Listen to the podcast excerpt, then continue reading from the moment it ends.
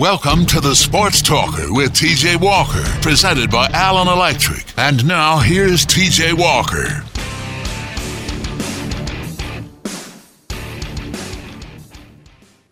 We're hello everybody. Welcome 1450 the Sports Buzz.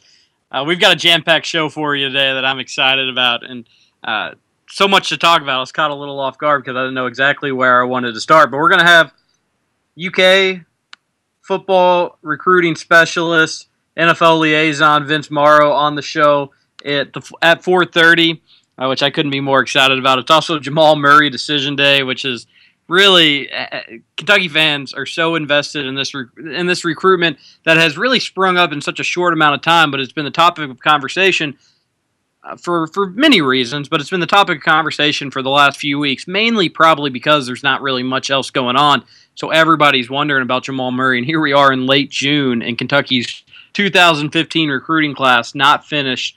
That will come to a close tonight, six o'clock. It'll be on TSN in Canada, which I'm having a, tr- a tough time finding a link that will work for me here in the United States. Uh, but if you're Canadian, I think you're going to have a good view of the uh, of his announcement. That's coming at six, so we're going to talk plenty about that. I'm really excited to have Vince Marrow on, and that will be at 4:30. So you've got a little bit before we have him on. Uh, and again, that's the recruiting coordinator. He is in with all the big name prospects that Kentucky lands. Vince Marrow, generally, usually behind uh, behind those recruitments, and, and a big part of why Kentucky has had such good recruiting success over the past few years. And he's gotten some big time offers. Vince Marrow has. Uh, and still here at Kentucky. NBA draft is tomorrow. Uh, there's still some trade rumors. There's this and that. The NBA wants to propose a new rule. So we'll talk about all that. It's going to be a jam packed show here on 1450 The Sports Buzz. Trevor, how are you today? I'm good, TJ. If I, I I feel bad though, it's Jamal Murray Day, and I didn't get you a card. You didn't get me a card. Uh, nobody has. Uh, all that I've really gotten is people asking me where I think Jamal Murray is going to go, and we're going to talk more about this on the show. But a little spoiler: I don't know. I don't know, and and, and a lot of people don't know. Now I can read. Uh, I, I, can read the tea leaves. I can connect the dots.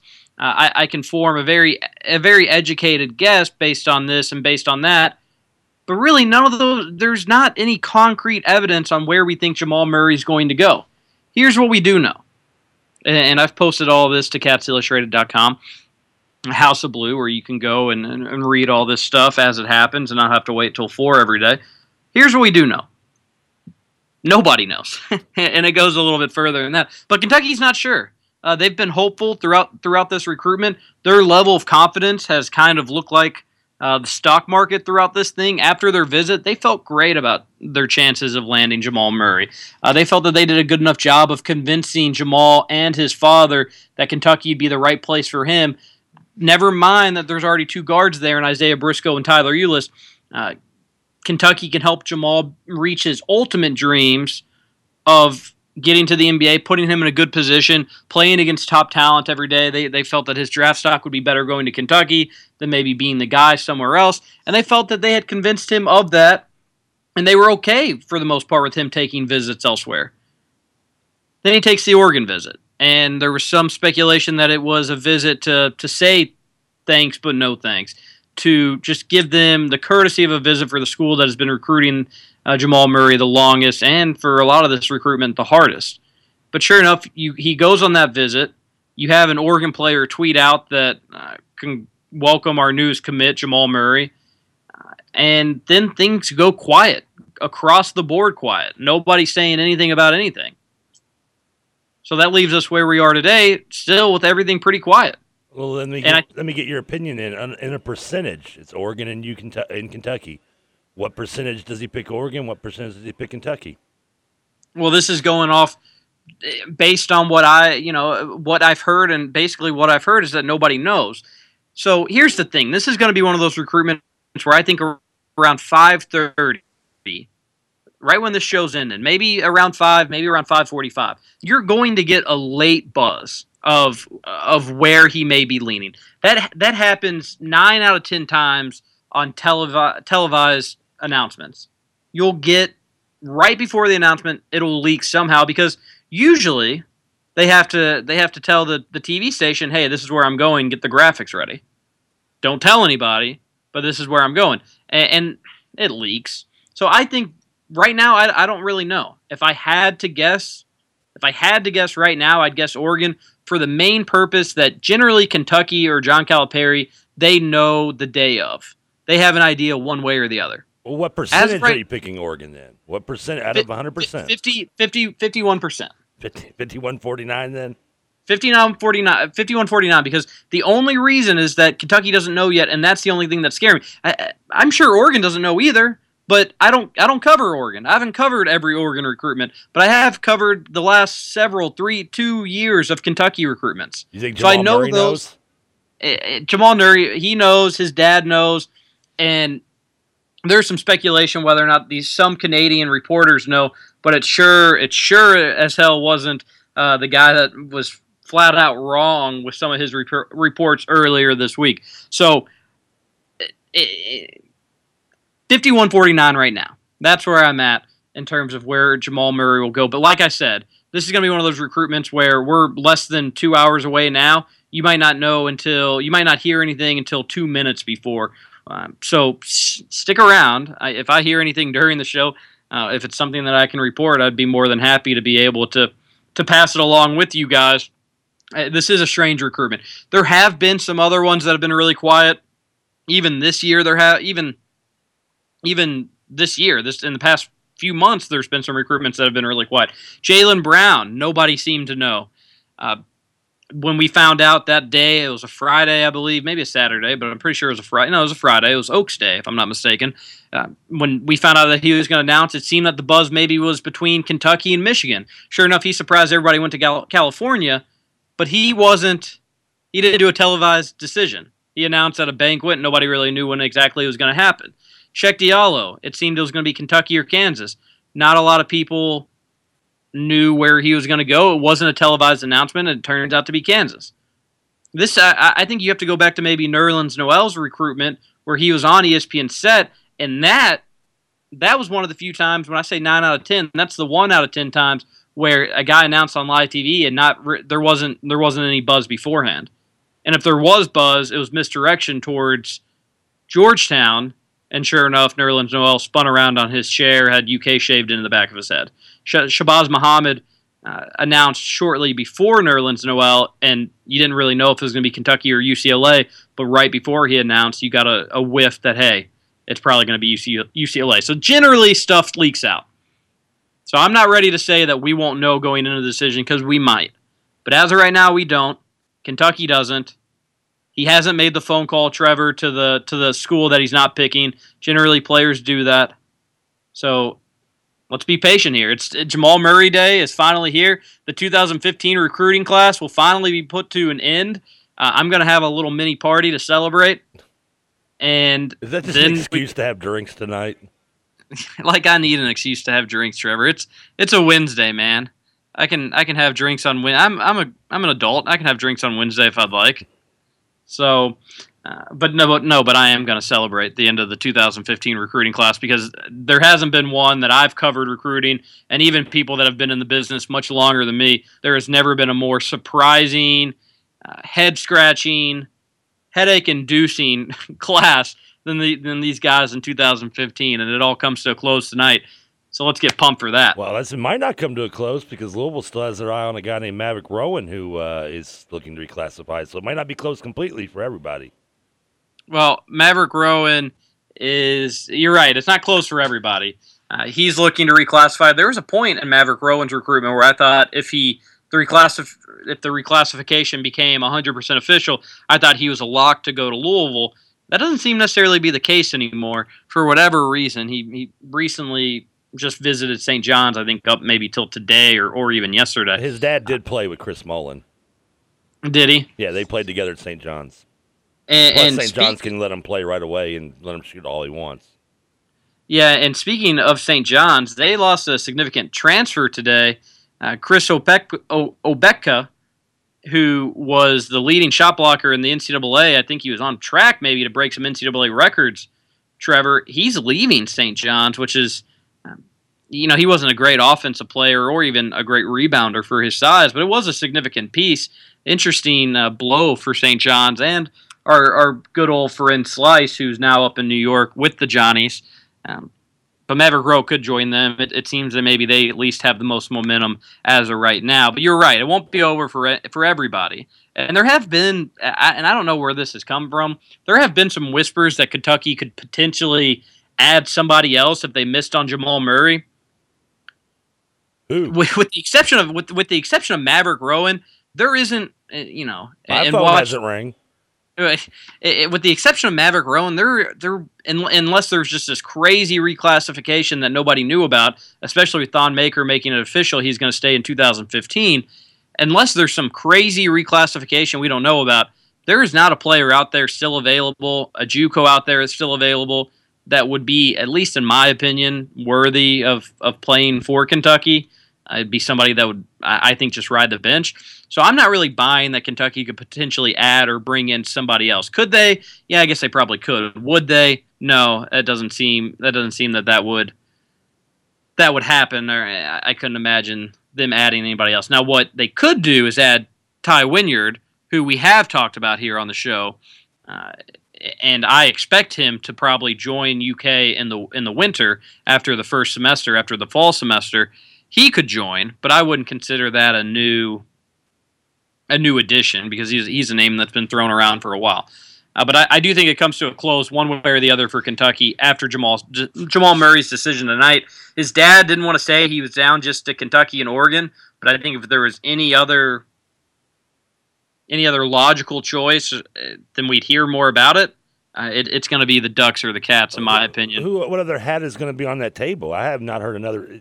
Now, granted, I don't follow recruiting as heavily as most, but being the fact that I spend three hours, you know, five days a week listening to you and, and Nick talk, who do follow recruiting heavily, I do pick up a few t- tidbits here and there, and I have not heard one other school mentioned was the name Jamal Murray other than Kentucky and Oregon this entire time there's a there will be uh, Syracuse. Is, it Degrassi? Syracuse, uh, Connecticut was kind of on his list for a little bit. Um, Indiana showed some interest. He's not going to go to Indiana. He's not going to go to Syracuse or UConn, but uh, those maybe are some schools that he's he's going to put uh, put on the table, and maybe even Michigan State. Louisville wanted to get in on Jamal Murray, uh, but at that point it was kind of clear he was going to be 2015, and, and Louisville added those grad transfers. So uh, that that didn't nothing came to fruition there. Uh, he is a, a scholarship. He he is a what a, man. Wouldn't that be a surprise? Uh, then maybe Pitino would be one player closer to actually having seven or eight players that would be drafted on his team. Would that make up a little bit of revenge for Louisville fans for the Trey Lyles, Marquis Teague uh, incidents? I think that would make it up uh, in tenfold if that actually were to happen. It's not going to, Trevor. I just uh, come wanna, on, wanna, keep hope alive just want to get it out there. That's not going to, to happen. So sorry to disappoint uh, you and, and your fellow Cards fans that are listening. Uh, but he is a great player. Wherever he goes, he's going to make an impact. He would make Oregon a contender, the Pac-12, maybe a team that could. Uh, a team that should make the second weekend in the NCAA tournament. I wouldn't be ready to say they'd be Final Four contenders, but that's no disrespect to Jamal Murray. That's more of a Oregon's not that good, doesn't have a ton of talent.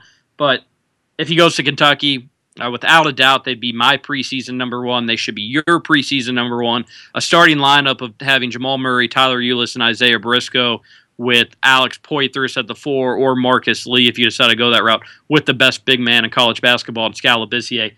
Uh, you're not going to get a better five in college basketball. Now, Kentucky's bench would have some question marks, but even then, you're bringing off uh, Mychal Mulder, who averaged 18 points 17 points in JUCO and, and, and shot 46, 47% from three. Charles Matthews, a freshman with a lot of talent. Marcus Lee or Alex Poythress, whoever didn't start, a guy that has played, guys that have played in national championships and Final Fours. So uh, it, it, would be it would be the preseason number one team in the nation. That's how important Jamal Murray is. Now, like I said on the show yesterday, Trevor, if Kentucky misses on them, they'll be okay. They're still a top five team, uh, but he can make a big difference in terms of this season and how good Kentucky could be.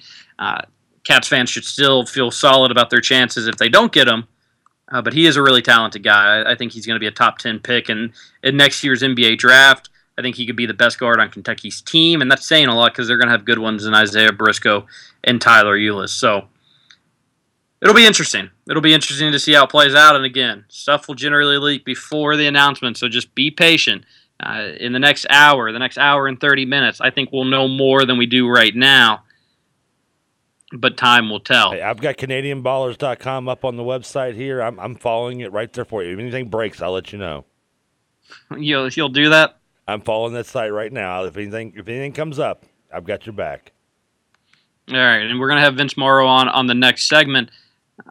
Uh, something that that Brun DMC had had tweeted in NCAA proposing new NBA draft rule, and what this is is the the NCAA and NBA are trying to work out together where a player and, and it's more important really to the NCAA because they're the ones that get really worked up about this. A player can go to the combine, Trevor, a player can put his name in the draft. He can go meet with teams. He can do all those things that right now only his coach can do. Although you know the coach isn't going to go to the combine, although that would be fun. I think that'd make for great television if you put coaches through an NBA combine. Uh, but that's neither here nor there. But right now, what the coaches are doing, talking to teams, talking to uh, scouts, different personnel on on NBA teams, they're going to let the players do that. So the players can go to the combine. The players can go travel the country and talk to NBA teams and get a better sense for for where they think they fit if it's the right decision. And I tell you what, a lot of coaches really love this, including John Calipari. And I and this is this is uh, nobody really supports the NCAA more than me, and that's not saying I support it uh, all that strongly, but I, I give them the benefit of the doubt more often than not when it seems like everybody wants to pick up their pitchforks. But this is something the NCAA has to look at and say, this just makes sense. Why wouldn't we do this? As long as they're not hiring an agent and getting money, let them do something that is a really, really important decision to them, a life changing decision to, for them. Let them travel, let, and let the let the schools pay for their travel because the schools have the money, and, and what's the harm in doing that? But let them go get a better feel for their future instead of a 60 or 70 year old man telling them, Nope, I talked to NBA teams for you. They said you're not ready. You're sticking right here, buddy. Or or maybe even being pushed out too early. No, I, I can't disagree with you on this. They should the, the deadline to withdraw your name is way too early. The fact and the fact that they, they don't allow the players to travel is I mean, we're not talking about a, a Randolph Morris type issue where he's going to go through the draft and go, wait a minute, wait a minute, I think I want to go back because I didn't get picked. We're not even. I mean, they used to do this back in the day where you could draft underclassmen, let them go back to college. Larry Bird was drafted in 1978, played in the 1979 NCAA tournament, and then was a was a property of the uh, Boston Celtics. I don't know if you remember Voshon Lenard out of Minnesota. Same situation was drafted in the second round, but didn't sign an agent, didn't uh, want to play in the second round. He ended up coming back to Minnesota. I think he ended up being a second round pick, but you know, nonetheless, he got another shot. Uh, let, you should let them. They, should have at least until maybe two weeks before the draft. I mean, I, NBA teams might say, "Well, that's too early. I don't have enough time." Come on, we're not talking about the NFL draft where there's seven rounds and you're scouring the earth for everybody. Granted, there might be some European players involved in each draft, so I guess they are scouring the earth in a in a way. But that that is plenty of time to be prepared on what you know, when especially when you're going to have no more than three picks, unless you're the Sixers trading everybody away for multiple picks or the Celtics you, you know who you're going to look at, you know where you're going to pick, and you know basically by that time where you're going to be looking at and who you're looking at and what you're going to want. It, it, this doesn't affect obviously a Towns or Okafor. It's not going to affect anybody that's probably projecting the top 15 or 20. It wouldn't affect a Rozier. Probably wouldn't attract, uh, affect a, a Montrezl Harrell. But there's a lot of guys that do come out uh, like a Michael Qualls who who got injured on top of it uh, while after declaring and now can't go back. I mean, if something like that were to happen – you know, a player goes to the, the, the, the combines, maybe gets hurt in a very se- severe way or looks poor in the combines and underclassmen, they should have all the. I have no problem letting them decide eventually, just a couple weeks before the draft, going, you know what? I stunk it up in that combine, or I got hurt, or I just I didn't get a feel like I'm going to be picked anywhere before the first ten picks of the second, uh, you know, at least ten picks into the second round.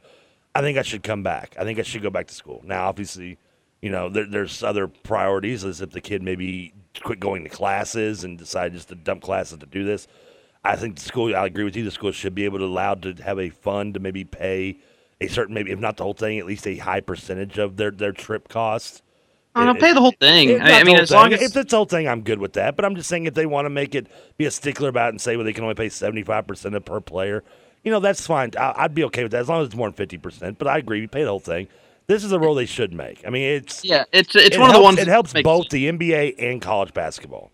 Exactly, and and it helps the players. Which, if this is what it's all about, if it's about the kids, then this is just a no-brainer. And even on the flip side, and Kentucky fans might not like to hear this, but this would have been a great if you had this rule in place this year.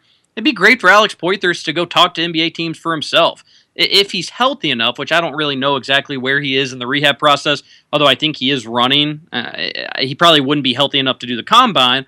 But maybe you know he could go do some individual private workout for teams, just showing that hey, it's healed for the most part. When it gets 100%, I'll be fine. But at least he could go talk to NBA teams and, and let them say, listen, we've seen some good stuff out of you, but you do need to go back. Wouldn't that make, if you were Alex Poythress's parents, wouldn't that make you feel a little bit better about his decision to come back? Because this is a kid who maybe he'll never play in the NBA. Maybe he'll never make the million dollars that at one point he thought. Uh, but maybe he will. Maybe he will if he stays an extra year UK. Maybe he would have made that money had he gone out this year. I just think it gives you more insurance on knowing that you're making the right decision. And we're going to talk more about this. I- I, do want to table this because I think this is really interesting and it's something that UK uh, or not UK, UK should definitely be in favor of, and they are. But the NCAA and the NBA need to work together and make sure it happens. You I know, think you- it helps a lot have- of the small kids too. For example, Tyler Harvey, I don't know if you remember that name, Eastern Washington's high uh, octane scoring guard, was looked at maybe being a first round pick. So he declares now he's projected to the bottom of the second round. He had a poor combine. I don't know how his interviews went, but looked really poor in the combines and in the workouts. And now he may not even get drafted. He's a junior. After that, he should have been able, like, you know what? I, I, I'm gonna go back for my senior year. And if he, and you know what the hell? If it's he's leaving the school because he didn't like the school, he wants to get the hell out of Eastern Washington then then go back to school and transfer from one to be a transfer then. I mean, allow him to Yeah. transfer, but let him come back. Another, you know, Christian Wood out of UNLV. I mean, he's a sophomore. He was looked at as a first round pick, had poor combines, had some poor workouts. Now he's a lower second round pick. He's a sophomore. You don't tell me Yeah. the kid couldn't be able to benefit from, from learning that experience and going back to college now. Yeah, and it's small guys, and it's also guys from big schools as well.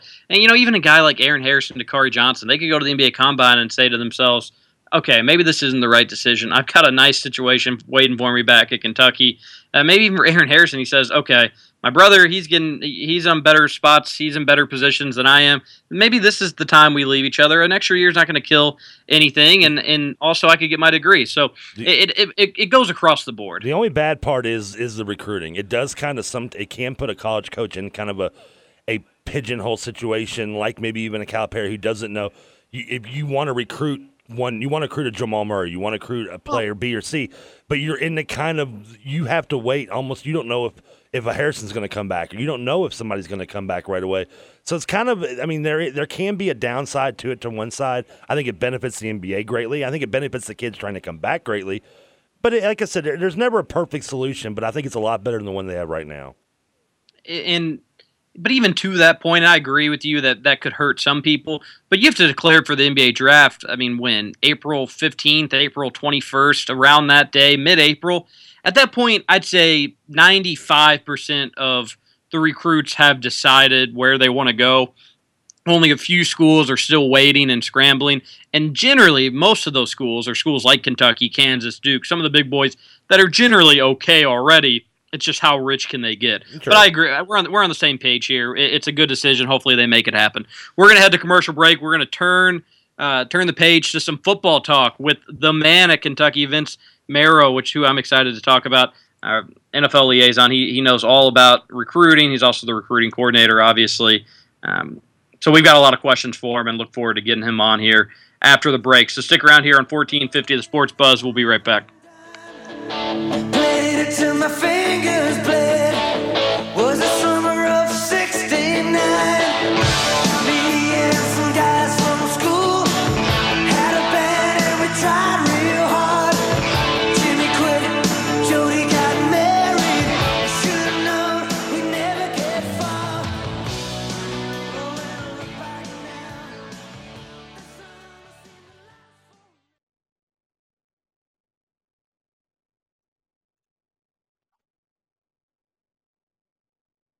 You're listening to the Sports Talker with TJ Walker. I don't know why they call this stuff hamburger helper. It does just fine by itself, huh? Presented by Allen Electric. Uh, I like it better than tuna helper myself. Don't you, Clark? You're the gourmet around here, Ed.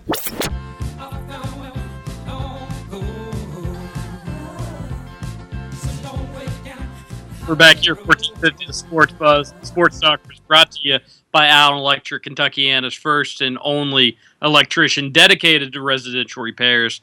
Give them a call, 636 HELP for any electrical service. Allen Electric will never leave you in the dark. We're still working on getting uh, Vince Marrow on the phone, which uh, should happen here shortly. We've got a lot of football questions uh, to ask him, some recruiting questions. Uh, there's some there's some big decisions that are uh, that are going to take place here in the next few days. Obviously, I can't ask him specific about certain recruits, uh, but uh, Kash Daniels will be announcing on July 4th. I won't ask him directly about that. Also, you're going to have a decision tonight from Jaquiz Cross, uh, who is a uh, down to Kentucky and I believe Minnesota and Illinois or Purdue, and, and I, I, think Kentucky likes where they stand with him. Maybe we can see if uh, Vince Marrow wants to to hint at all about some of these recruitments. We'll see. Uh, but he, he, takes his job very seriously, so I know he knows the rules. Uh, and also, we'll get some progress on Commonwealth Stadium. I've seen some pictures of it. Looks beautiful. Getting the seats, the the chairback seats, the blue seats throughout the stadium. The lights are up. The turf has been laid down. So, although it seems like 70, 80 days are a long way away for football season, it's it's not all that not all that long. Uh, they're getting things ready. So we're gonna have him on the phone, I'm sure, in probably about two or three minutes, as Trevor anxiously and eagerly tries to get him uh, tries to get in touch with them but I'm excited. Uh, we, we, you know we, we do interviews here, but most of the time we like to just keep Trevor and, and me going back and forth. Maybe a, a lot to your all's dismay, uh, but we're excited to have Vince on. And thanks for UK's football staff who reached out to us and and got this request to go through. I might have to ask him a little bit about the, the, the Louisville and Kentucky social media back and forth that, that goes on every summer, but uh, sparked by Kentucky a little bit this past this past year. So uh, plenty of good things to talk about as we're just waiting for for him. So we've got some filler. Trevor, what's going on at the studio today? Uh, well, uh, he, I will be calling Vince back in just a few minutes. He was just in the process of uh, establishing himself and wanted to know if we could him back in a few minutes. Uh, but uh, funny side note, uh, because I, I apparently called the wrong number the first time, I just got off the phone with a nice young lady who was returning that call. the, the the the wrong number one? The nine eight not eight nine. Yes. Well, you don't don't say uh, don't say his number on the air, Trevor. Really? You think somebody can figure out the other nine digits? Maybe they're lucky. Uh, I had so we. I give Trevor the numbers that we need to call. Sometimes he has the numbers that we need to call, but when I have them, I have to give them to him via Skype. And I had accidentally pressed the wrong number, and so Trevor was trying to get a hold of of somebody who uh, was not Vince Marrow. A, a, woman with a very nice Jamaican accent, by the way. Very polite, she was. That's nice. that's. I'm glad that she was uh, polite enough to. I don't know if she happened to listen to the voicemail I left, and uh, I don't know if she knows who Mr. Marrow is, but if she does, I'm sure she it made her day. Yeah, uh, I'm sure it did as well. Uh, as Kentucky fans and players eagerly await the football season, there was more than just what we talked about on the air yesterday with Patrick Towles' tweet. They've gone back and forth. The players have since then. And here's a little secret.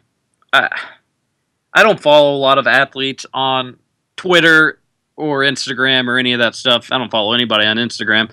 I keep that private, but I don't follow if I unless I have to cover the players or I'm I'm covering their recruitment. I don't follow them, so I don't do as much football coverage myself uh, up until the season starts. With me living in Louisville, it's it's tough for me to make all the practices like I used to. Uh, so I don't follow as many football athletes, so I don't get the beef, the back and forth, Trevor, as much as I used to. Uh, but it's still very adamant on Twitter, and again, I like it. It's fun for me. I thought it's you fun didn't, I thought you didn't like the harsh rivalry talk between between between fan bases. I thought I remember you earlier in the year saying you thought it was too harsh and people were too mean to each other. I don't think I said that. I think what I said is Oh, I got everything on tape. I can go back and find it. I, I, I think that sometimes the Kentucky Louisville rivalry, you get away from facts and arguments, and people make it personal to to certain demographics of Kentucky, and it it gets. Sometimes I hate when the rivalry gets too personal. Now, if somebody wants to say my team is better than your team because of this, this, and this, I'm all okay with that. But I, I don't like it when they say my team's better than your team because you make this much money a year and you're not educated because you're from this part of the state. I don't like that. And I, I think our rivalry does a little bit too much of that. But when you have UK and U of L players talking trash back and forth, I- I'm all for that. I'll, I'll take that every day, grab my popcorn and enjoy it. And that's what we have going on here. So I'm I'm I'm all for it. Uh, and when we did have more of it, we'll talk about it. We'll talk more Jamal Murray later on the show today, as as there isn't there isn't any groundbreaking news, but uh, we we do have a, a brief update that ESPN is going to try and pick up the announcement. So you don't have to be in Canada. Maybe you might not end up ha- might not end up having to be in Canada to to wait and see where Jamal Murray's going to end up. It could be on ESPN. So that would be uh, that'd be good news for Kentucky fans, or maybe it end up being bad news if he ends up deciding to go to more, Oregon. But still, nothing going on there. Uh, we also talked possibly the NBA draft, allowing players to come interview, work out on the combine, and then decide what they want to do with their college futures. That could go into effect next season, so it could affect guys like Skal Labissière and some of those other UK players. Uh, but we don't need to waste any more time. We've got Vince Marrow on the phone. Vince, how are you? I'm doing good. How you doing, TJ? I'm doing great. Appreciate you hopping on here. 1450 The Sports Buzz. I know you're busy. I, I know you're extremely busy because there's there's been some uh, a lot of recruits deciding and setting decision dates. So uh, I guess first question for you: How do you feel that this 2016 class is going? Already a handful of commits. There could be a few more in the coming future. How do you all feel you all have done up to this point? Oh wow, I, I just think our whole coaching staff has did a awesome job. Uh, you know, like I, I was telling somebody the other day, our 2013 class was pretty good, and then we turned around and and uh, you know shattered that with the 14 class. And then 15, we had a little hiccup at the end. Uh, we would have had, but we still ended up in the top, I think top 28, something like that. But we lost four guys, actually five guys that decommitted, and they went. You know, if you're gonna lose, I don't like to lose to nobody, but if you're gonna lose, you know, I, I, I'm gonna lose to the number one team in the country, and then Michigan State would finish with the number four team in the country. So, so I, I feel I feel pretty good that we we we finished strong with 15, and then, you know, we kind of took that a little little personal, and uh, we we hit the road and and and recruited hard with the 16 class, and this could turn out to be our best class, you know, so far. And I, I was gonna, I was gonna ask you about maybe some of those decommitments, not specifically, but uh, with this 2015 class, it looks great on paper. But I've had a few Kentucky fans say, "I'll believe it when they sign." I'm not to get too caught up in recruiting because I was kind of, I, I was surprised with the decommitments last year. So, how difficult is it to keep these guys, especially when you sign them in the summer or in the spring, and you still have eight or nine months before they're officially yours? And, and how much time do you put in with these committed guys once they're committed? How often do you talk to them? Uh, what what Well- what's the process once you get them on board? the issue with with the ones I could just speak from, you know, just from Ohio was, I mean, you know, we we we beat Ohio State on some kids, uh, but you know, Ohio State was the number one team in the country, and uh, you know, and and and it took the, two of the kids were offered by a lot of other schools, and they stayed in with us. I mean, Notre Dame, Stanford, Michigan State, Michigan, and they stayed solid. It just, you know, when you're a kid growing up in Ohio, you know, that's sometimes your dream. Some kids want that, some kids don't. So I don't feel pretty bad about it. I, I think our fan base got a little, you know, I think they, they, they didn't understand the whole process. We signed some, like that 14 class, that whole class was good, top to bottom. But with the 15 class, I think we signed about four or five impact players that will play as true freshmen. And that's what we, you know, we looked at. We, we, we looked at needs for the 15 class. 14 class was just getting you know good players. But we actually specifically needed needs, you know, O line, tight end, uh, secondary. So we we we went and I think we got some pretty good players in that class. And you're uh, the tight end position coach amongst other things. You, you've got more titles at UK than, uh, than, than anybody else on the roster or anybody else on the team or even the staff at, at Kentucky. But how's the tight end position looking? Because it, it's really there haven't been any huge playmakers for Kentucky maybe since Jacob Tamme back in 2007. Yeah, you know, when we first came here, uh, uh, I was in, you know, still in Nebraska, and then I went back to help finish out the Capital One Bowl. So we kind of like was behind a little bit and recruited that position. I ain't just want to take any tight end, so we took uh, Stephen Borden, a, a junior college guy that uh, fit kind of like what Neal wanted, uh, you know, for the air raid. But you know, I'm more of a traditional guy who I like a guy who can do both. I'm not saying Borden couldn't do both, but Coach Stoops wanted length. He wanted when we played LSU and Tennessee, and we seen them tight ends. They were six five, six six. Them the type of guys he wanted. Them the type of guys I was used to really recruiting. So, you know, 14 was the first time that uh I really put in what we really wanted, and what you know, even even what uh, Coach Stoops wanted, and we signed Daryl Long. You know, people forget that Daryl Long was a top 10 tight end in the country. He had a lot of offers, and he's six five, two fifty right now, looking real good. And then the next year, we went and got uh, C.J. Conrad and Greg Hart. And uh, Greg Hart, who's I originally recruited in Nebraska, he's about six five, two forty five. Guys that can run and block and do both. And then C.J. is is just you know, I'm, I'm very interested to see how he does. Uh, he had a he had a great spring. Uh, he's a tough young man. He seems to understand the position. He and he likes challenges. And uh, I'm, I'm, I'm not just me. I know uh, our whole staff is excited about him, but we're excited about uh, Daryl Long too. So it's, it's going to be. We finally got some depth there where these we got length, guys that can run and block, and uh, you know guys that can stretch the field. And, and Vince, you're one of the best salesmen in college football, so I can tell through your voice how excited you are about Kentucky and next season and the future of the program. But I'll say this talking to you guys back when you all first came here and when you all had to talk about the current roster, it almost sounded like in your all's voice you knew that it was going to be an uphill battle. There were some big gaps in talent. There's some positions that were completely lacking. So how far has the, the, the roster come in the years that you all have been there under under Mark Stoops? Well, you know, not not, and I and I say this very respectfully. You know, when I first came here, along with our staff, and uh, you know, we when we played Western Kentucky, that was 2013. I never, you know, I didn't know what they were about, but I knew Kentucky was an SEC team, so I just assumed that we were going to look better than them. I never seen them. Uh, you, and on film, you can never justify how big a team is, but when a team from the Sun Belt looked bigger than us and looked better than us, I said, "Whoa, we we got some serious work to do." And Coach Stoops always uh, knew that. Uh, Neal, it's funny. Neal should always sit in our meeting. Neal Brown's always sit in our meeting and say, "Guys, we got some we got some work to do." And so we immediately uh, we signed that 13 class, which with, with like four or five weeks to go into recruiting, and we put together a pretty good class. But we immediately went out for the 14 class and had to sign some some length and, and guys who potentially would look like SEC football players. And we redshirted them guys, and I can tell you right now, I was just in the weight room yesterday watching them guys work out. I mean, some of them 14 guys we redshirted, uh, these guys look pretty good, and I'm very excited about, you know, them getting out there.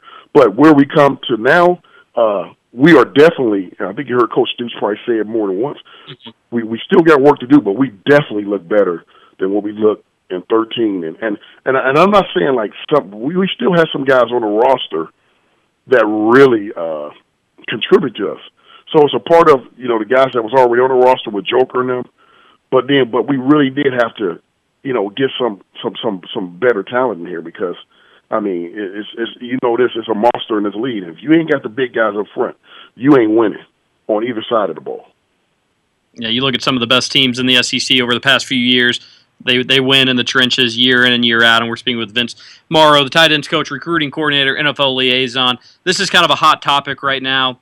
Signing day, potentially have an early signing day Are you in favor of that? And would that help a program like Kentucky right now trying to work its way up the SEC ladder? Uh, who would it help? Who would it hurt? And, and where does UK and the coaching staff kind of fall on whether or not this should happen or it shouldn't happen? Well, I'm gonna say this in twofold.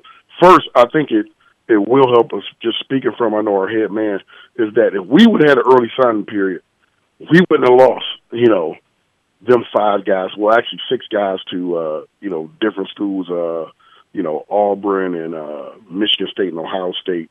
We wouldn't have lost them guys because they would have been early signing period. I think we do a very good job of evaluating. Uh, Dan Berezowitz, our director of recruiting, uh, from Coach Stoops to our coordinators, uh, our position coaches. We we really sit down as a staff. We actually run it like a pro staff where we evaluate and we sit at the table and watch every kid. And we offer kids early, whether we don't look at you know the so-called rank and see if somebody offered them. We go off what our eye is, what we see. Somebody may be a four-star, five-star on rivals, and they may be a two-star to us. The way we look at it for our scheme. So normally though, that it seems like everybody been a lot of people been copying us when we offer these kids, especially you know in Ohio. We we we got so much uh, strength there that a lot of schools when we offer guys now, a lot of schools are starting to offer these guys. Even Ohio State's starting to offer these guys way earlier than what they used to. So it's it's a thing that our staff evaluates very well. Uh, our coordinators from from uh, Shannon Dawson to uh, uh, you know Coach Elliott on down. We we and Coach Stoops is our ultimate final say.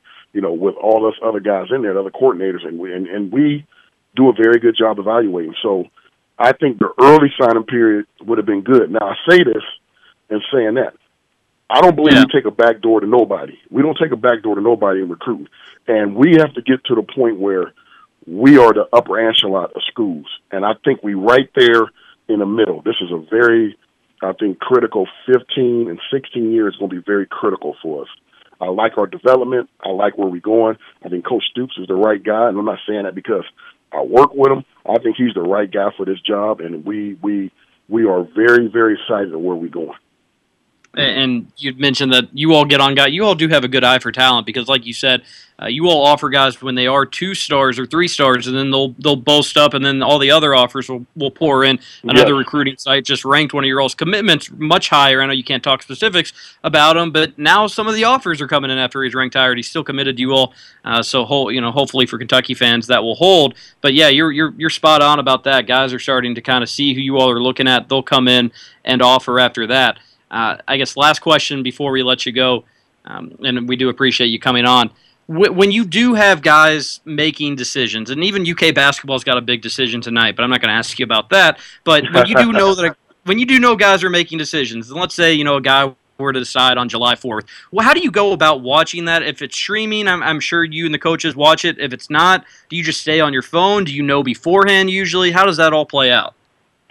I'm, I'm you know when when when we do it, unless it's uh like an event like like when we had Drew Barker uh do it in uh like the hometown guys, it, it was a thing like hey, let's watch it. But the, the guys out of the state, even though they they highly ranked, we just I just say hey, we put in the work.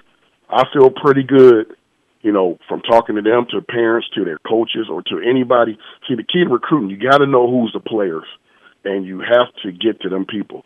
And once you get that feel that you feel pretty good, like if we ain't gonna get a kid and he's making a decision, I pretty much would know a day before that we ain't gonna get that kid.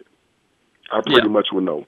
But you have to you have to do your homework and you have to make sure you stay in contact with the right people to stay on that kid because this this generation is a little different.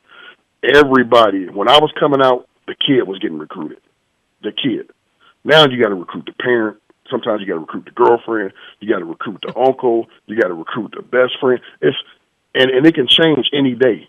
So you got to know, you know, what type of family you're dealing with, but you also got to know who are the players in that kid decision making. If you don't do that, you're not a good recruiter, and you will lose that kid. Somebody come in and get that kid. Well said, and, and and again, thanks so much for hopping on with us. I know you're busy; it never stops for, for football, for football recruiting. It's year round, and I know there's some important important decisions coming up soon. So Thanks, Vince. Appreciate hopping on, and best of luck this season. You too, buddy. You have, have a nice summer. Rest of summer. Thank you. You too. And that was tight ends, recruiting coordinator, NFL liaison Vince Marrow from Kentucky, uh, who at least semi flirted or entertained an offer from Michigan. He's a coveted guy. Kentucky's lucky to have him. Mark Stoops is lucky to have him on board. But what he said about Stoops, you have to take that into consideration. Is that uh, maybe he figured this is the coach I want to I want to work for. This is the guy I want to. This is the staff I want to be a part of. Uh, so while Kentucky is fortunate to have him, they're also fortunate to have Mark Stoops at the at the head coaching position. Although the bowl game hasn't happened yet, if recruiting tells us anything, it's obviously moving in the right direction. We need to head to commercial break. We'll be right back here on 1450 The Sports Buzz.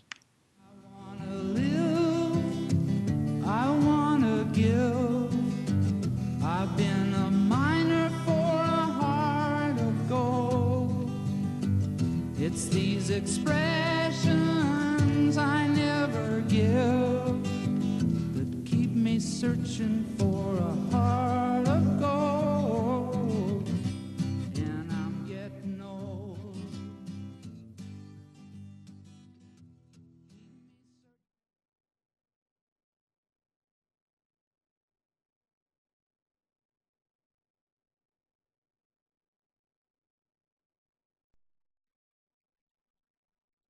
What in the hell's diversity?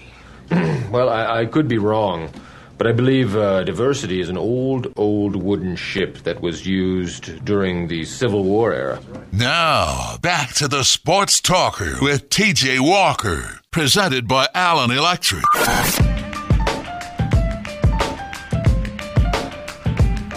We're back here for the Sports Buzz.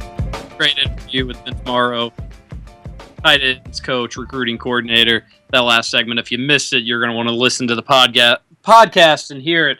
A lot of good stuff, and kind of didn't shy away from not calling out other schools, but saying what he felt that hey, at Kentucky, we're offering these guys first. We can spot this talent out, and then other schools come in, and we're losing these guys to to good schools, not to you know, not just to some random Power Five school that's not going to make a bowl. We're losing them to some of the best of the best, so that gives them a sense of doing things the right way and, and going about their business and, and know they're doing a good job. Also, in favor of an early signing period, which we learned.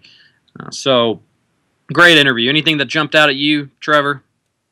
Uh, nothing in particular. Uh, I was just reading, uh, doing my homework on Vince while you interviewed him, and I was kind of blown away at, at, at, all the coaches he has learned from. I mean, he coached, he played under Jim Tressel at Youngstown, then Gary Pinkel, who if there's anybody that knows how to teach it, somebody how to play the position of tight end at Toledo, it's Gary Pinkel. We've seen it at Missouri, and then obviously his high school resume and everything from that. I was just kind of learning more about him as I was listening to him talk to you.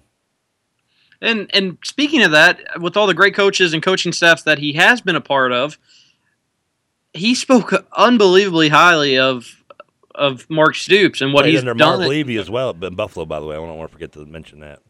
and, and talked about how uh, Mark Stoops is the man for this job. He's the guy to take Kentucky to the next level. And he went on further to say that 2015 and, and 2016, the seasons uh, need to be more successful. They need to be better.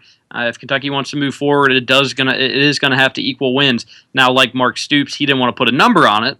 He didn't want to say, "Hey, Kentucky needs to win X amount of games," but it was very clear that if they get better, that probably means they have to win more than six or more than five games. Trevor, they need to get to a bowl. To get to a bowl is is, is got to be the goal one through twenty five. If there's twenty five goals this year, all of them have to be make a bowl this year. You don't. You can sneak into a bowl. Uh, you can go backwards into a bowl.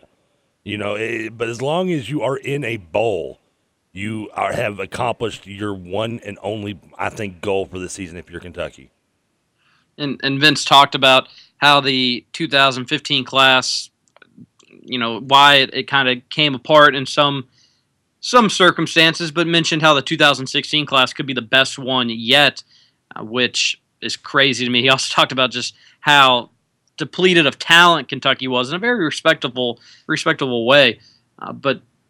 You know, you could talk to those coaches. You could talk to Vince. You could talk to Mark Stoops. You could talk to any of those guys when they first got to Kentucky, and it looked like they were biting their tongue. They wanted to say some other things, but they didn't want to disrespect their players. They didn't want to discourage them.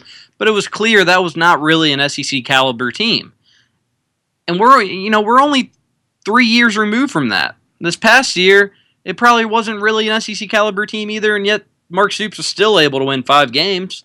So they are moving in the right direction. It's getting closer to what they want it to be, and, and, he did genuinely sound excited. But like I like I told him, he's one of the better salesmen in one of the better salesmen out there, not just in college football, but he he probably would have a career uh, selling cars, selling whatever he wanted to sell. Uh, but I think he did genuinely sound excited about the upcoming Kentucky football season. There's I wish we could have him on the entire show or at least longer because uh, there's plenty of other things we could have asked him. He, he's a he's a great football mind. So it's fun to pick his brain from time to time. I didn't get around to asking him about some of the, the smack talk between Kentucky and Louisville and how he feels about that or whether or not he likes it. Uh, I, I, did I, I, did think that was a cool quote that he had about the recruiting and what he does during decisions. If if it's an out of state guy, if he feels confident about it, he did the work that he was supposed to do then you know either they come or they don't but they did everything they can. And then for some in-state guys they watch they get excited about it. So i'm sure on july 4th when Kash Daniel decides to announce they'll be watching uh, and then I fully i think everybody fully expects Kash to commit to the caps and one thing he, one thing he said that wasn't really a shock to me but it, it just him just see, just hearing him say it out loud it kind of it, it did make me giggle a little bit almost kind of made me think of jesus shuttlesworth when he talked about you know, back in the day when he was coming out, you recruited the kid. Now, you almost recruiting the kid is almost second nature when you have to recruit the parent. You have to recruit, recruit the the guardian. You have to recruit the girlfriend, the cousins, the the, the, the posse. The every everyone you all you almost have to recruit everyone with the kid, and sometimes the kid's not even the top of the line in terms of what he really wants. And and furthermore, on that point, and he kind of touched on it, uh, but and, and I wish I could talk more to him. Sometimes the last thing you're recruiting to that kid is the school itself. You're recruiting the kid on the playing style, on the coaching staff with him, uh, maybe why they can get him to the NFL, and in, in, in basketball cases, why they can get you to the NBA. The last thing that actually matters is the school itself, what it does academically. Not for everybody, but that, recruiting. That sounds is, like the North Carolina pitch. Yeah, well, I, am not saying you don't you you you don't tell them that there isn't a school. You don't try to lie and say, "Oh, that library over there, you won't have to go there." But I'm just saying, back in the day, he said you just have to recruit the kid, and what you'd sell is the school and the you know the program and and this and that.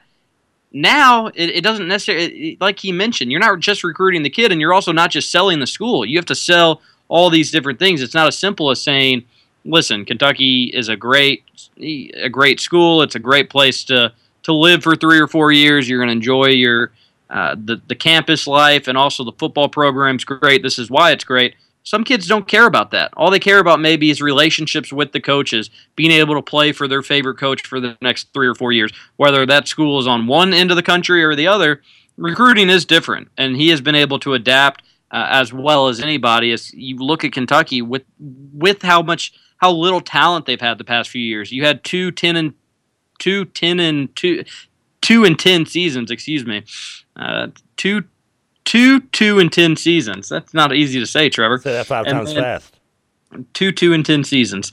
Uh, I'm not going to say it another four times. I think I, I think I finally got it down. And then you had a five and seven season that kind of ended not not not as well as Kentucky fans were hoping. Uh, it didn't end the way that they were expecting. You just needed one more win after sitting at five and one to make it to a bowl game. Uh, but they're still recruiting as well as almost anybody in the country. At least in the SEC, they're they're in the conversation. Now they may finish tenth in the SEC, but that would put them at first or second or third in almost any other Power Five school. So uh, they continue to recruit well, and you got to imagine the results are going to show. Uh, we need to head to com- another commercial break. When we come back, we're going to talk NBA draft. Uh, I'm gonna we're gonna talk Jamal Murray a little bit more. Uh, plenty of plenty of stuff. Uh, an hour and a half isn't enough. So stick around here on 1450 The Sports Buzz. We'll be right back.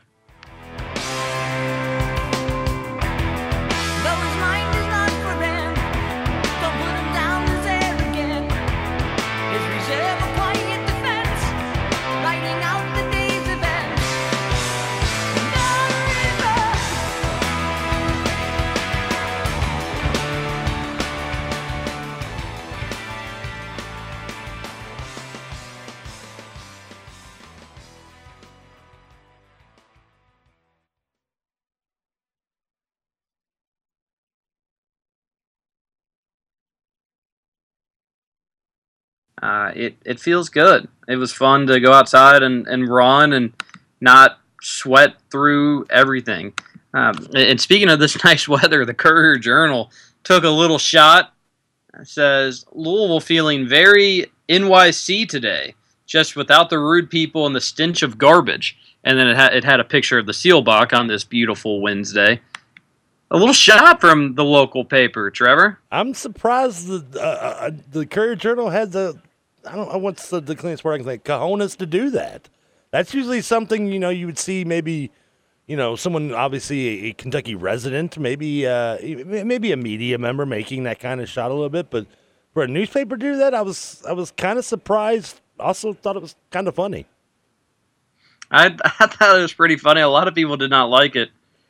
Uh, a lot of people did not like it. Was there a lot of New Yorkers living in Kentucky that I'm unaware of, or just or do the people of New York are they really that bothered by the fact what maybe Kentucky perceives them as?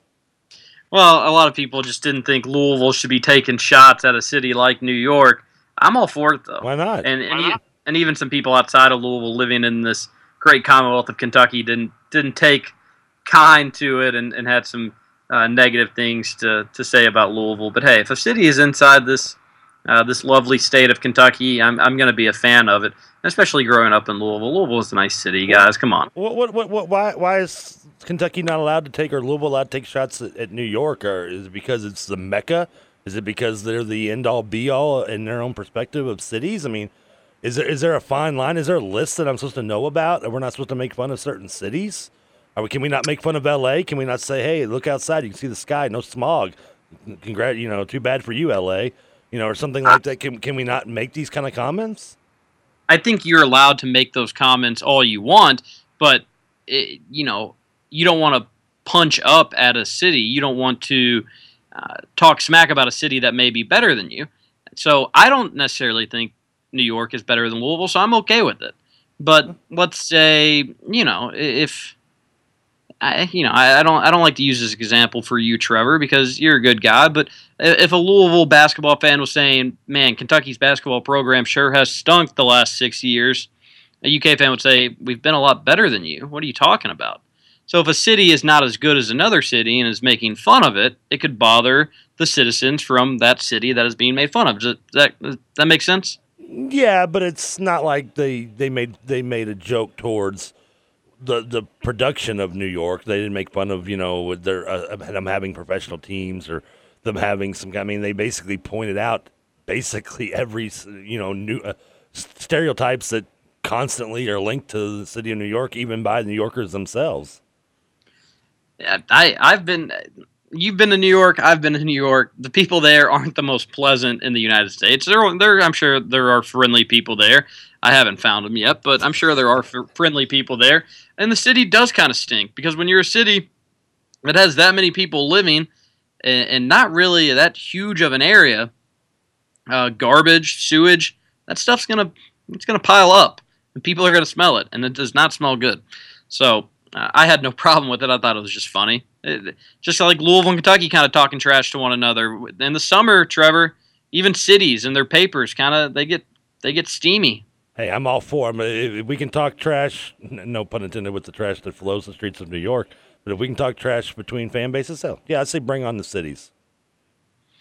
I'm all for it. So James Quick tweeted out today, I can't wait to play Kentucky, but first I must prepare for the Georgia Dome. Stanley Boom Williams, who had a hell of a game against Louisville, said, calm down, bruh, because it ain't going down like that this year. Hashtag BBN. Read, read that And for I me said- and how he said it again. Calm down, bruh. Calm down, bruh, because it ain't going down like that this year. I see they made you the hype guy for this season. That's what up, bro. And Well, they said did, did got, he, did he reply? Was I guess Patrick told us your media hype guy too? he said Louisville got hype guys instead of players. They hype this morning. Uh, so it's I, I like it. I mean, this happens every summer. I was kind of worried with the game being the last game of the season. We'd see it go away. It didn't last summer. It hasn't this summer, and I'm all for it. We need to keep it going. Yeah, I'm, Keep the I- tra- I love the trash. As long as we keep it clean, I, I'm all for it. Yeah, again, I, I don't like people making fun of personal things, but uh, I'm all for talking about programs and this and that. Uh, so again, nothing new. Uh, some of you all are texting me. Nothing new with Jamal Murray right now. Nothing new. Nothing going on. We'll find out soon, though. I mean, we're we're about 40 minutes away, uh, and I haven't been able to officially find out if it's going to be on ESPN just yet. I know they're talking about it. They're going to try to make it as accessible to as many people as possible. Haven't been able to confirm it, but we're going to know in about 40 minutes. So uh, stick God- around. God, until- forbid you wait about 12 seconds after he announces it, where it shows up on 42 different Twitter Twitter feeds. Yeah, but it's it's fun. That's that's one of the fun things about uh, an announcement and a, a decision when you got the hats on the table and you could watch it. Uh, it you know it kind of does make you maybe need to reevaluate things that you could get so invested in a kid and where he wants to go to college. But it's sports. We're all crazy anyways. We've got Big Bag Dave on the phone. Big Bag Dave on the Oxmoor Chrysler Dodge Jeep and Ram Buzzline. How's your Wednesday going? Uh, it's uh, going well, Terry. How about yours? It's going well. It's it's been a little hectic this morning, but I'm ready for this Jamal Murray decision, and uh, and then I'll, I'll I'll be in clear waters. Well, good luck with Murray. I, I watched that uh, Hoop Summit game, and he was, I mean, among all the best recruits, I thought he was by far the most impressive. Kind of reminds me of a, and I mean this as a big compliment. He didn't have the most successful NBA career, but like a Randy Foye sort of a combo guard. Uh, you know, does a little bit of everything, can punish smaller guys, but you know, super skilled in all facets. So that's my expert take on that. But the reason I called in was about the hate for New York. Uh, as you may know, I went to a wedding in New Jersey this past weekend, and Why'd you go to a wedding in New Jersey? Up- I'm sorry. Say that again. Why'd you have to Why'd you have to go to a wedding in New Jersey? And also, Jamal Murray had 30 points in that Nike Hoop Summit game that you're talking about, led all scorers, and it wasn't really even close. Uh, but why'd you have to go to a wedding in New, in New Jersey, Big Bag Dave? Uh, some uh, college uh, friends from college uh, were getting married, so I uh, yeah thought I'd join. Uh, sounded like a good time, plus a nice little college reunion. But I will say, like, you know, the friend of all the friends of the groom were just like you know straight off the Jersey Shore, uh, like all the family, all super nice people, but like they just do not uh, it was like a culture shock for me because I like they just do not practice like common niceties that we good southern Kentucky folk do, I guess. Like I like I actually like the day before I left, I got uh offered a job and accepted. So I was like, awesome, now I'll have something to talk about with all my former college classmates. And so, you know, after getting asked that question about like 50 times, I was getting kind of tired of it. But I was like, yeah, well, actually, I'll be doing this, doing whatever. Uh, and two separate times, uh, like uncles of the groom asked me how much money I was going to make, and I was just like, that's kind of a you know like really rude question. I feel like that's like asking a woman what's like what's your exact weight. You know, like that's just not something you ask someone in polite company. And they're like, yeah, no, it sounds good. Yeah, yeah, cool. Yeah. So, It, it, so I don't what- know. it was very. I don't think they meant anything by it, but maybe it's just I don't know. It's a little uh, cultural divide there.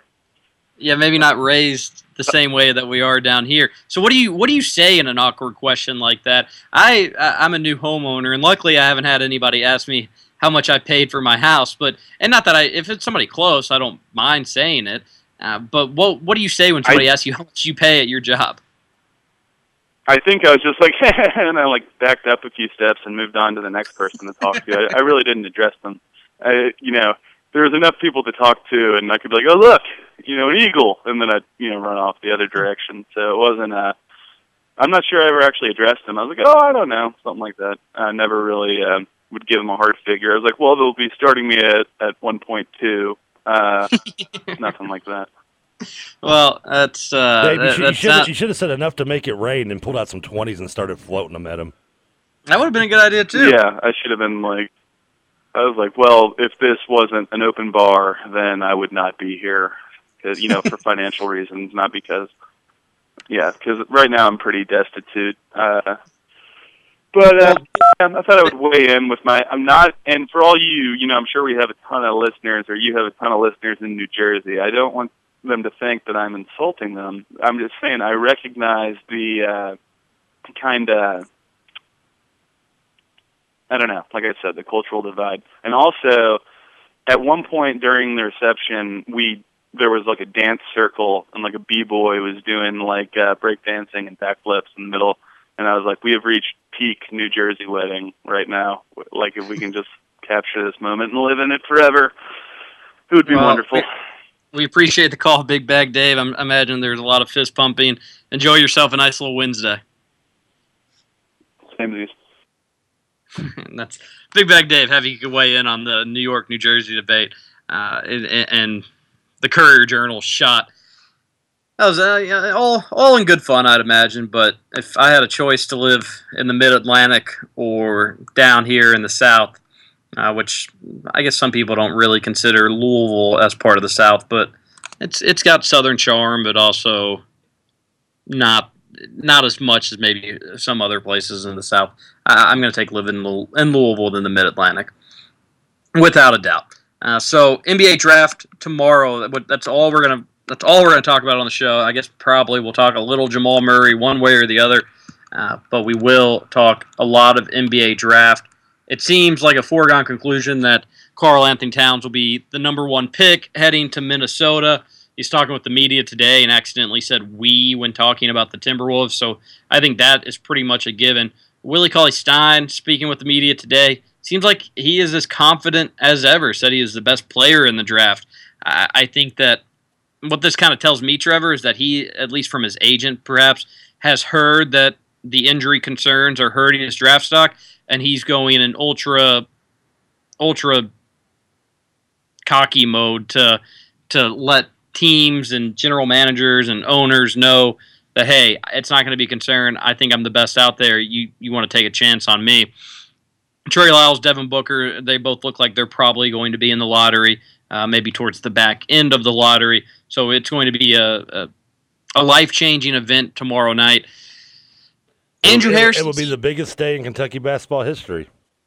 Yeah, well, uh, I, I doubt it. Although Kyle Tucker, the Courier Journal, who uh, who is in New York, and the Courier Journal was making fun of New York, uh, just kind of funny. But he did tweet a picture of uh, a UK travel bus just traveling around New York City. It, it's one of those big UK buses. It's all blue. It says "Go Big Blue" on it. Has UK logo, and he's it's just going around the city. Now, what could that possibly be doing in New York City a day before the draft? Um, giving out um, Peterson travel uh, travel tours. It, it's it makes no sense to me. I, I mean, it looks like it's just driving down Manhattan.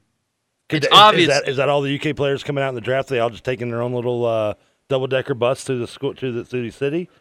Is it going to open up and like Karl Anthony Towns is going to walk out, followed by, uh, you know, Devin Booker and uh, Trill, Willie Cauley Stein, and Trey Lyles, and you know, and then out comes Dakari Johnson at the at, at the very end of the le- at the, the run. The Harrison twins are they all just going to come out the bus? Are they all tore up there together?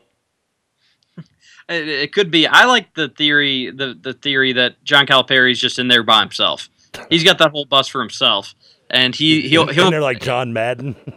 and and, yeah, and he's gonna he's just gonna take like if he wants to go get a nice New York dinner later tonight, a nice New York steak. He's just gonna have that be his valet. He's gonna pick him up outside his hotel. He's gonna get on it. and It's gonna take him to the uh, to the steak joint down the street. It, it, it's obviously there for advertising and just saying, hey, Kentucky's got a lot of players in the draft. Also, we've got a bus. It's got people talking. So- I mean, it, the only so- the only reason it could I'm be gonna- there is maybe is it if it's carpooling friends and family of the draft attendance. But at that point, that's not on UK's dime. Hell, I'm sure already that uh, Karl Anthony Towns and those four lottery pick from their agent already have plenty of money. They're they're they don't need that. So in 24 hours, the, the local newspaper is t- taking a jab at New York, and on top of it, we shoved a giant big blue bus, bus down their throat and let it drove around their city all day. That's it. Yeah. Kentucky, uh, Kentucky. That bus needs to be careful if the people up in New York catch wind of that comment from the Courier. I hope Cal gets off that bus with like an like an entourage like posse. Like it looks like it looks like the boat scene in the very front beginning of Entourage movie. He just comes out and it just looks like that, where all, just people just come towering out behind him. Uh, that would be something. I would I would be all for that as well. I mean, I really I, I love the NBA draft. It's my probably my favorite non-sports action night of the year, I guess sports sports related but not game related event of the year. To take it over the NFL draft, uh, you know anything else. This is this is the best. These guys are going to make an impact in the NBA starting next year. Uh, so we'll talk a lot about that tomorrow. So again, Jamal Murray here in about 30 minutes. We'll announce whether it's Kentucky or Oregon. Although there may be some other schools in the mix, it's it's going to come down to Kentucky or Oregon. I think everybody knows that. Appreciate Vince Marrow coming on the air and, and answering some questions. Wish we had more time because there's plenty more we could have talked about.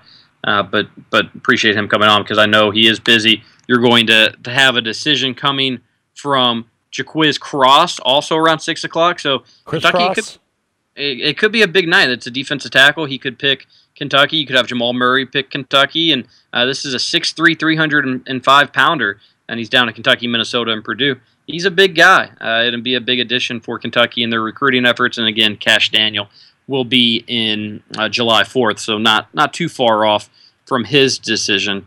Uh, so exciting time for UK recruiting. A final prediction on Jamal Murray. Again, I'm, I'm, I still haven't heard anything to make me come off the Oregon pick. If I change it in the next 30 minutes, which hell, I very well could if I get the right text message, uh, I'll, I'll change it to Kentucky. But I, I would go with Oregon today, and I'm still right on that 51-49 line. Uh, we'll see. And guess what? If I'm wrong, you all won't even care because you'll be so happy that you have Jamal Murray. So time will tell. Thanks everybody for listening today. Uh, Trevor, enjoy the rest of your Wednesday, and we will talk to you all tomorrow. 1450 The Sports Buzz. We'll see you then. Call it purple, I'ma call it home. Take a shot of Tron, lay back in the lack and take two to the dome. Ride from the Ville to BG in my zone. Let me hear you say, High time, sitting by the river, got my old shotgun, fishing pole in my liquor. Cause people always trying to tell me how to run my life when they say I'm doing wrong, and I swear I'm doing